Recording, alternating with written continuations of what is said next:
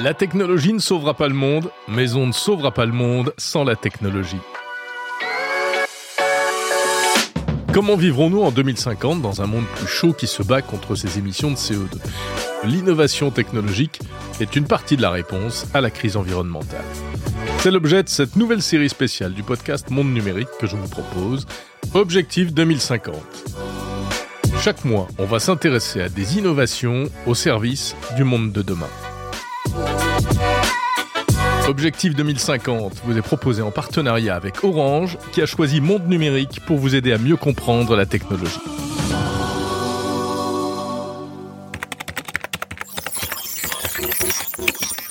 Comment la tech peut-elle aider concrètement à limiter les émissions de gaz à effet de serre? En quoi pourrait-elle aussi nous aider à vivre convenablement dans un monde futur qui sera sans doute différent de notre monde d'aujourd'hui Peut-on marier innovation technologique et environnement?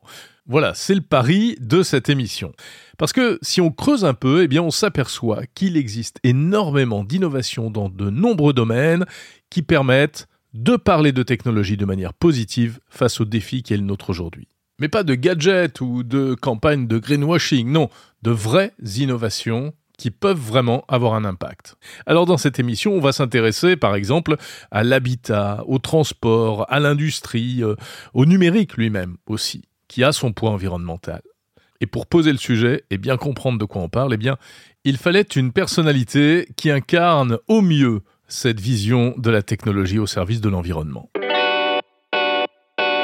Bonjour Bertrand Picard. Bonjour Jérôme Colombin. On ne vous présente plus, mais je vais le faire quand même. Vous êtes euh, psychiatre de formation et vous êtes surtout euh, explorateur, fils et petit-fils d'explorateurs. Euh, parmi vos faits d'armes, en 2015-2016, on se rappelle surtout de ce premier et unique, je crois, tour du monde en avion solaire, le Solar Impulse, que vous aviez conçu avec André Borchberg. Et vous êtes aujourd'hui très engagé dans la promotion des technologies propres et des technologies au service de la planète à travers votre fondation Solar Impulse.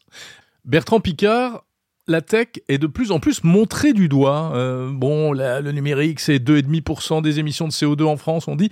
Est-ce que, selon vous, la tech, c'est un problème ou une solution pour l'environnement? Vous savez, avec la technologie, on peut détruire la planète, on peut sauver la planète, ça dépend de ce que l'être humain en fait.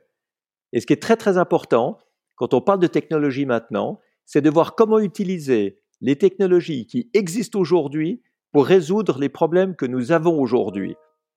Parce que le grand danger, c'est d'avoir une vision de la technologie à venir, celle qui va peut-être être utilisable plus tard pour corriger des problèmes, et on se dit, bah, puisque les solutions arriveront plus tard, faisons confiance à la tech, et puis on fait rien aujourd'hui.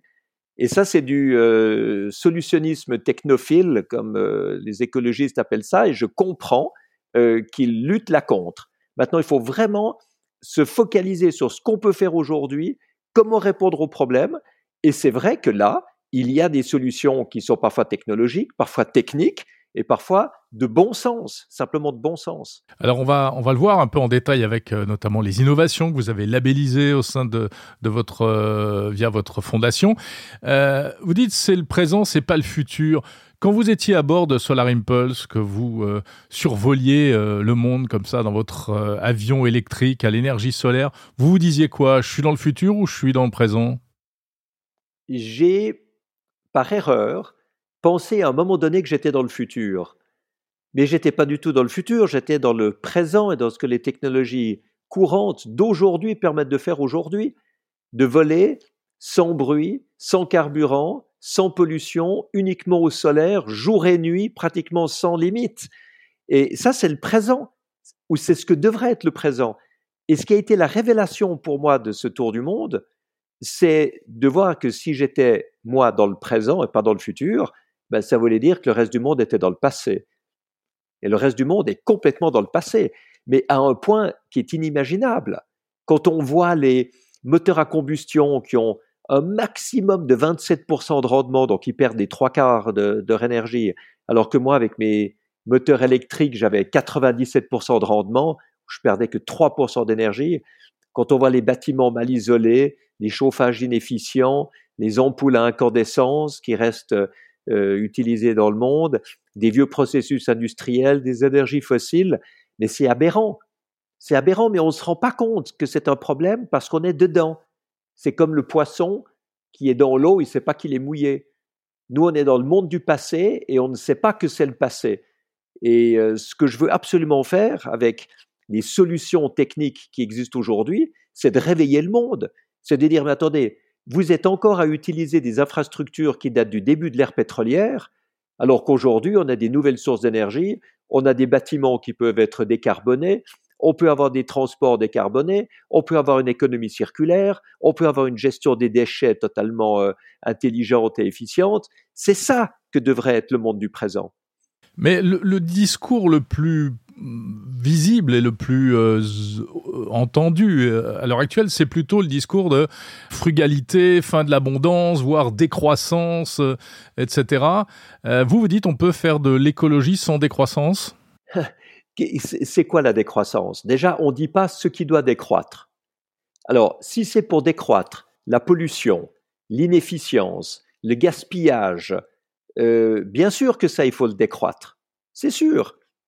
Mais maintenant, décroître l'économie, ça veut dire quoi? Ça veut dire moins d'argent à redistribuer pour le social, pour l'éducation, pour la santé, pour les caisses de retraite, et ça, ça mène au chaos social. Ça mène à un effondrement de notre solidarité euh, sociale. Et puis en plus de ça, euh, c'est peut-être quelque chose que vous pouvez faire euh, dans des pays riches, mais imaginez que dans les pays en voie de développement, il va falloir construire dans les 20 prochaines années l'équivalent d'une ville comme Manhattan, une ville comme Manhattan, hein, tous les quatre mois qu'on doit construire dans le monde, pour abriter les nouveaux venus sur Terre euh, et, l'exode rural. Alors, parler de décroissance, c'est absolument couper de la réalité du monde. Le monde n'est pas en décroissance, le monde est en croissance. Mais c'est une catastrophe qu'il soit en croissance. Par conséquent, il faut que cette croissance soit propre, qu'elle soit qualitative, qu'elle utilise des nouvelles sources d'énergie, qu'elle utilise des nouvelles euh, des nouveaux processus industriels, euh, qu'elle soit efficiente, qu'elle soit propre, parce que sinon, elle nous entraînera dans le désastre environnemental.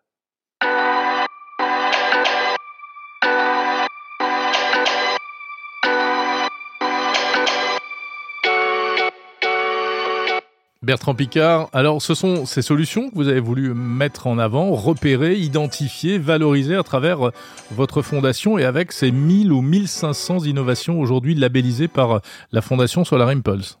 Oui, oui, et pourquoi? Parce que si je rentre de mes expéditions aéronautiques comme explorateur et que je dis la planète est belle, la vie est un miracle, la nature est fragile, il faut les protéger, on va m'applaudir c'est très amusant sur le moment, très gratifiant, mais ça change rien.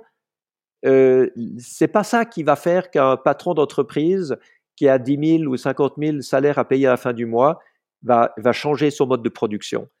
Ce qu'il faut, c'est arriver vers les décideurs, pas vers ceux qui sont déjà convaincus. Évidemment, ceux qui ont du respect pour l'environnement, de la compassion pour l'environnement, eh ben, ils font ce qu'il faut, c'est parfait. Mais les autres, ceux qui ont du pouvoir politique, qui ont du pouvoir industriel, financier, économique, et qui ont des, tas de contingences dans leur vie et dans leur entreprise, eh bien, si je leur amène des solutions qui leur permettent de fonctionner mieux, d'être plus efficients, d'être plus économiquement rentables aussi, parce que ce sera des sources d'énergie moins chères, parce qu'ils pourront faire des euh, économies de matières premières, qui pourront prendre de nouveaux débouchés industriels, des nouvelles opportunités de business. Mais ceux-là vont m'écouter. Et c'est comme ça que ces solutions vont pouvoir arriver sur le marché. Alors quel type de solution parmi euh, 1000 ou 1500, euh, je le disais, euh, euh, labellisées, si vous ne deviez en retenir que quelques-unes, lesquelles vous semblent vraiment emblématiques aujourd'hui? Alors il y a des solutions qui sont de bon sens. Réabsorber la chaleur perdue des usines pour la restituer à l'usine. Euh, la chaleur perdue des data centers pour faire du district heating dans une ville. Euh, l'eau, euh, la chaleur de l'eau de la douche qui est récupérée pour la maison au lieu de passer à l'égout tout de suite. c'est des évidences. On ne se rend même pas compte de tout ce qu'on perd et de ce qu'on pourrait gagner si on ne le perdait pas. Et puis, il y a d'autres choses un peu plus techniques.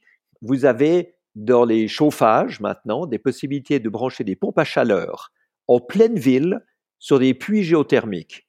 C'est l'entreprise Celsius qui est en fait une spin-off de Schlumberger qui se dit que peut-être qu'en plus de faire des forages pétroliers, ils peuvent faire des forages géothermiques. Eh bien, vous divisez par 5 vos frais de chauffage, par 5. Alors, quand on parle de, frugalité pour les gens qui sont dans des maisons où on leur demande de passer de 21 à 19 degrés, eh ben, ça fait 14% d'économie. Mais vous mettez une pompe à chaleur avec un puits géothermique, vous faites 80% d'économie. Donc, c'est des ordres de grandeur complètement différents. Euh, vous avez des capacités maintenant à isoler les maisons, euh, de mettre des énergies renouvelables, de mettre une gestion intelligente de la maison au niveau de la température, des éclairages, du fonctionnement des ascenseurs, etc., pour que votre maison soit quasiment neutre sur le plan énergétique. Vous avez des possibilités maintenant de transformer les déchets non recyclables en pierre de construction et en gravier. Vous pouvez utiliser les vieux pneus pour faire des traverses de chemin de fer. Le recyclage perpétuel des bouteilles en PET. Vous avez même des bouteilles de couleur, elles sont remises à l'échelle moléculaire pour qu'on refasse du PET pour des bouteilles transparentes.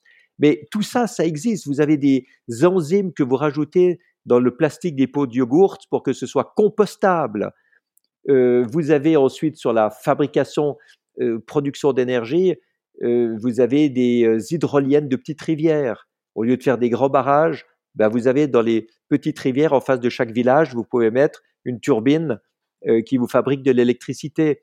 Vous avez des tas de choses comme ça qui sont disponibles et qui sont quasiment pas utilisées. Et ça, bien sûr, en plus de tout ce qu'on connaît déjà dans le photovoltaïque, dans l'éolien, dans le, biogaz, etc. Le, le, méthane, on dit que c'est un ennemi. Bien sûr que c'est un ennemi, le méthane, sur l'est de l'atmosphère mais pas si on le récupère dans les décharges publiques, par exemple, ou dans l'agriculture, euh, pour en faire du biogaz qui est utilisé à la place du gaz russe. Mais Bertrand Picard, tout ça, euh, ça a un coût. Hein, malgré tout, ça a un coût financier. Euh, ce sont des investissements souvent assez lourds, et cela a un coût carbone également. Parlons du coût financier. Vous avez brûlé du pétrole, vous avez brûlé du gaz, il vous reste plus rien. Vous avez mis de l'argent pour une installation photovoltaïque, éolienne, pour récupérer le méthane et, en faire du biogaz, pour vous mettez des, euh, turbines de petites rivières pour faire de l'électricité pour un village, etc. C'est un investissement. Une fois que vous avez mis l'argent, eh bien, l'objet, il reste. Et il reste là pour 20 ans, pour 30 ans, pour 40 ans. Et il vous donne une énergie qui est bien moins chère que celle que vous avez achetée sur le marché des énergies fossiles. L'énergie la moins chère aujourd'hui, c'est le, solaire au Portugal à 1,5 centimes le kilowattheure. Mais comparez ça avec les, sommes astronomiques que les gens doivent payer maintenant avec la guerre en Ukraine, et déjà avant, déjà avant c'était 18 à 20 centimes le kilowattheure. Là, c'est 1,5 centimes. Donc c'est clair qu'on est beaucoup moins cher avec le renouvelable, on est beaucoup moins cher en étant efficient, c'est-à-dire quand on arrive à produire mieux en consommant moins. Alors maintenant, c'est sûr qu'il y a un investissement également carbone, c'est-à-dire qu'il faut fabriquer tout ça. Mais vous avez quoi comme possibilité? Ou bien vous continuez comme on fait aujourd'hui, et c'est un désastre écologique, ou bien vous changez et vous avez effectivement un investissement carbone, ce sera beaucoup moins de carbone que maintenant, ou bien alors vous faites plus rien. Et si vous faites plus rien, c'est vrai que là, vous entrez dans cette euh, vision d'une, d'une, frugalité, d'une décroissance économique, industrielle, etc., euh, qui va mener à une révolution sociale parce que les gens n'auront plus de quoi vivre. Euh, il y aura plus de boulot, il y aura plus de, d'assurance sociale, il y aura plus de sécurité pour la santé, d'éducation, etc., parce qu'il n'y a juste plus d'argent. Donc, il faut vraiment faire la part des choses moi, je ne suis pas pour une décroissance économique, je ne suis absolument pas pour cette croissance complètement folle, euh, soi-disant illimitée dans un monde fini, bien sûr que ça ne marche pas. Moi, je suis pour la croissance que j'aime appeler qualitative. C'est la croissance économique, uniquement économique. Il y a plus de moyens économiques, mais ces moyens sont créés par le remplacement de ce qui pollue par ce qui protège l'environnement.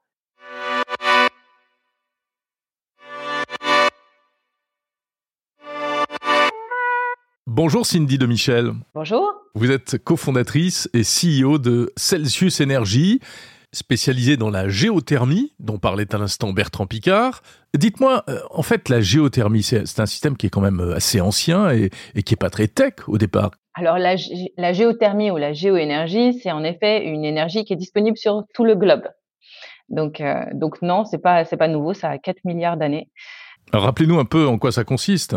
Donc dans les 200 premiers mètres sous votre bâtiment, sous n'importe quel bâtiment, on a une batterie de calories, des calories qui viennent notamment de, bah, de cette terre hein, qui chauffe euh, et qui, qui accumule ces calories donc dans ces 200 premiers mètres. Et l'idée, c'est vraiment d'aller connecter un bâtiment à cette batterie pour pouvoir décharger des calories, donc de la chaleur en hiver pour chauffer le bâtiment.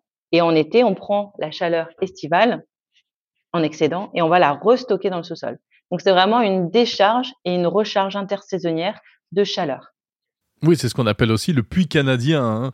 Mais alors, si c'est euh, ancien, euh, qu'est-ce que vous apportez de neuf? Alors la première chose, c'est que cette, cette énergie, elle est très peu connue.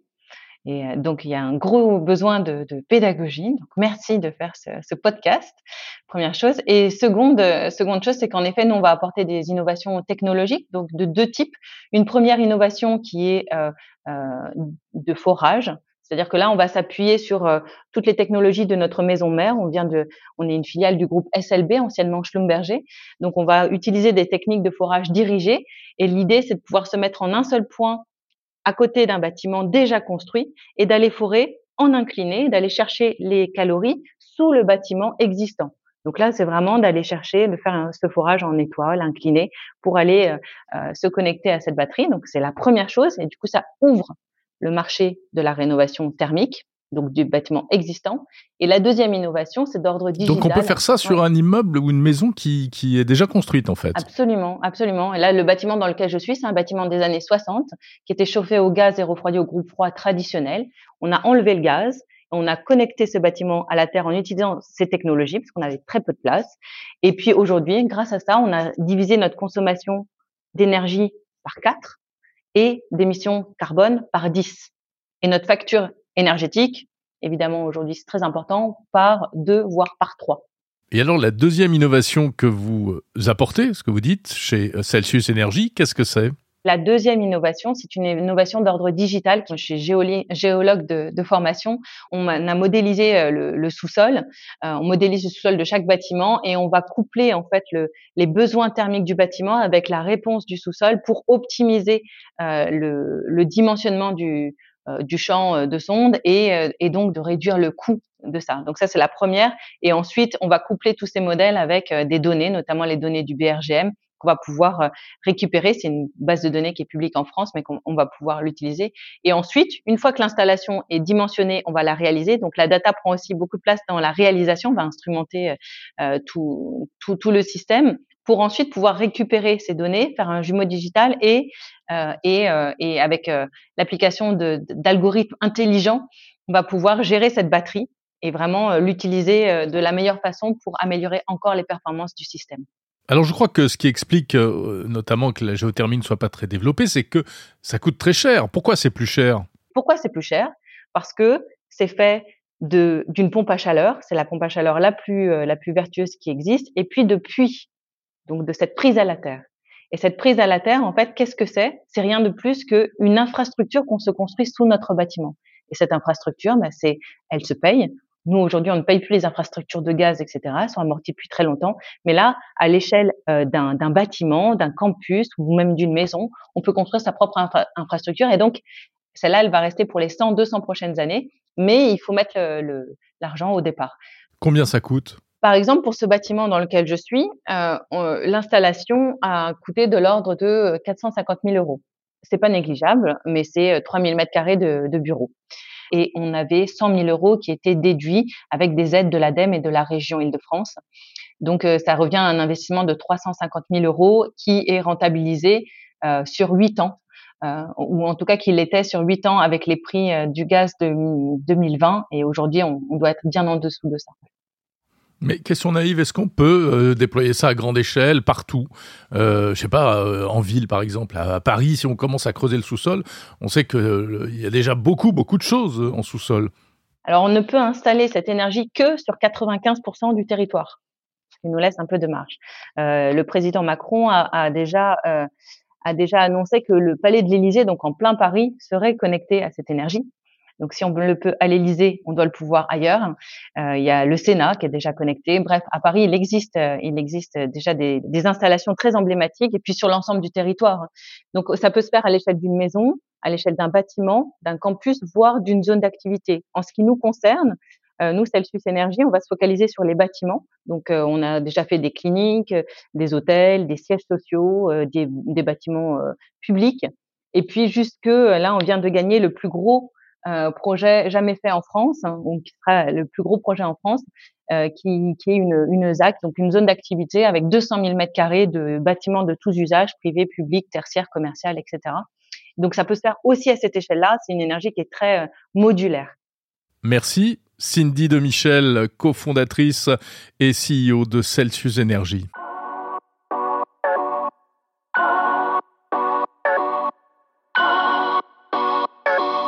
Bertrand Picard, le numérique peut donc contribuer, euh, on le voit, à donner un nouveau souffle à des procédés anciens, hein, à les rendre plus efficients.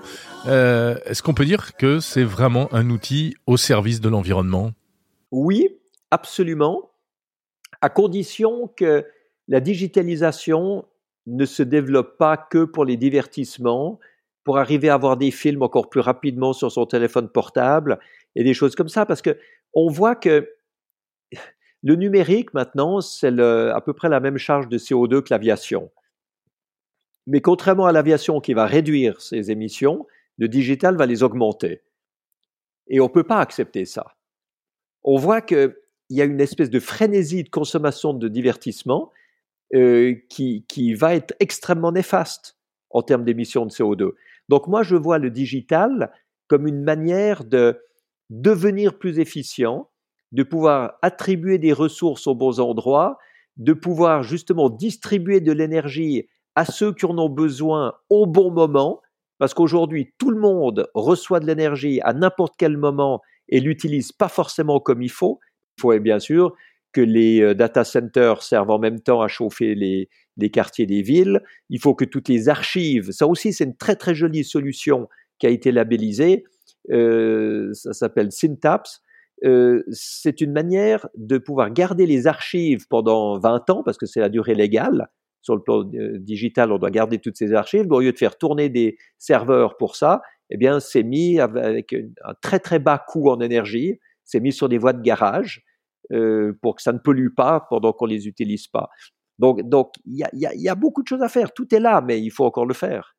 Et c'est pour ça que vous avez euh, développé au sein de la Fondation également euh, euh, ces propositions, 50 propositions prêtes à voter pour les, parlementaires français, pour sortir du monde du passé dont vous parlez et, faire sauter, y compris les verrous législatifs en fait.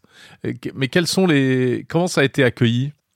Alors que j'explique bien que on a demandé à toute une série d'innovateurs en France pourquoi leurs innovations, alors qu'elles étaient écologiques et économiquement rentables, n'étaient pas utilisées partout et ils nous ont dit quels étaient les obstacles administratifs, législatifs, réglementaires, euh, bureaucratiques qui, faisaient que leur solution euh, ne perçait pas.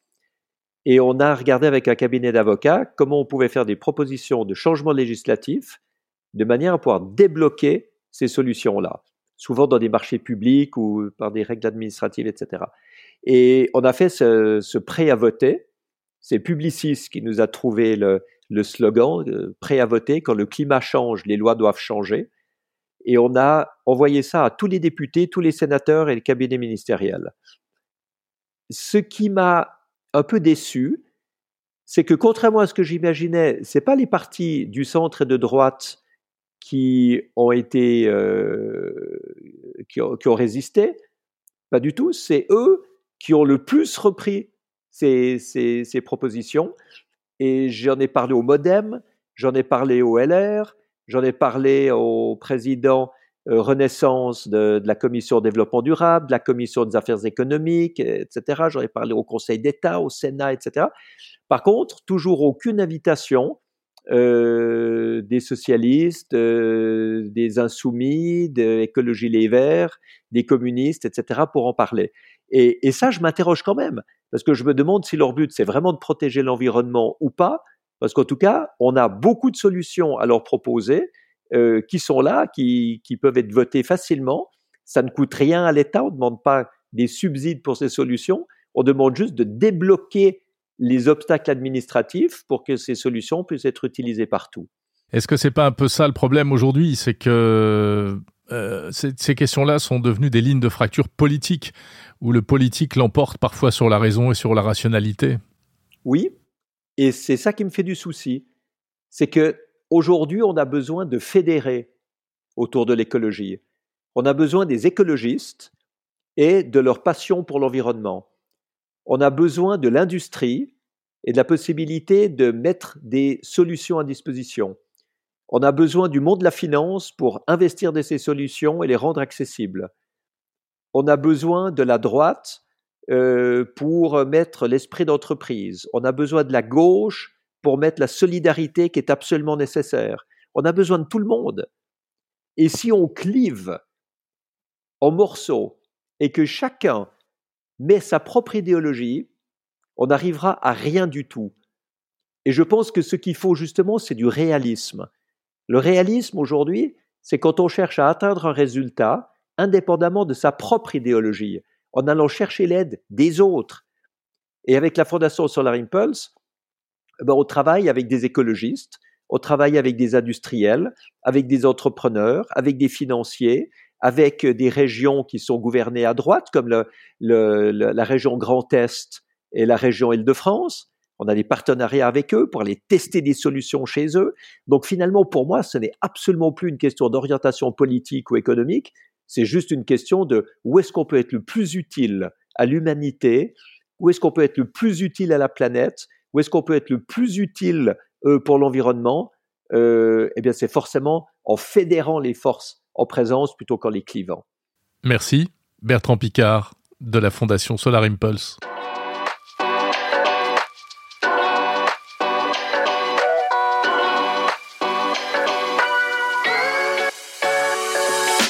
C'était le premier numéro d'Objectif 2050, une émission de monde numérique avec le soutien d'Orange. Prochain épisode dans un mois, on parlera dans les mois qui viennent d'aviation zéro carbone, du cloud respectueux de l'environnement, des transports routiers du futur ou encore de l'intelligence artificielle au service de la réduction des émissions de CO2. Prenez soin de vous et de la planète. Salut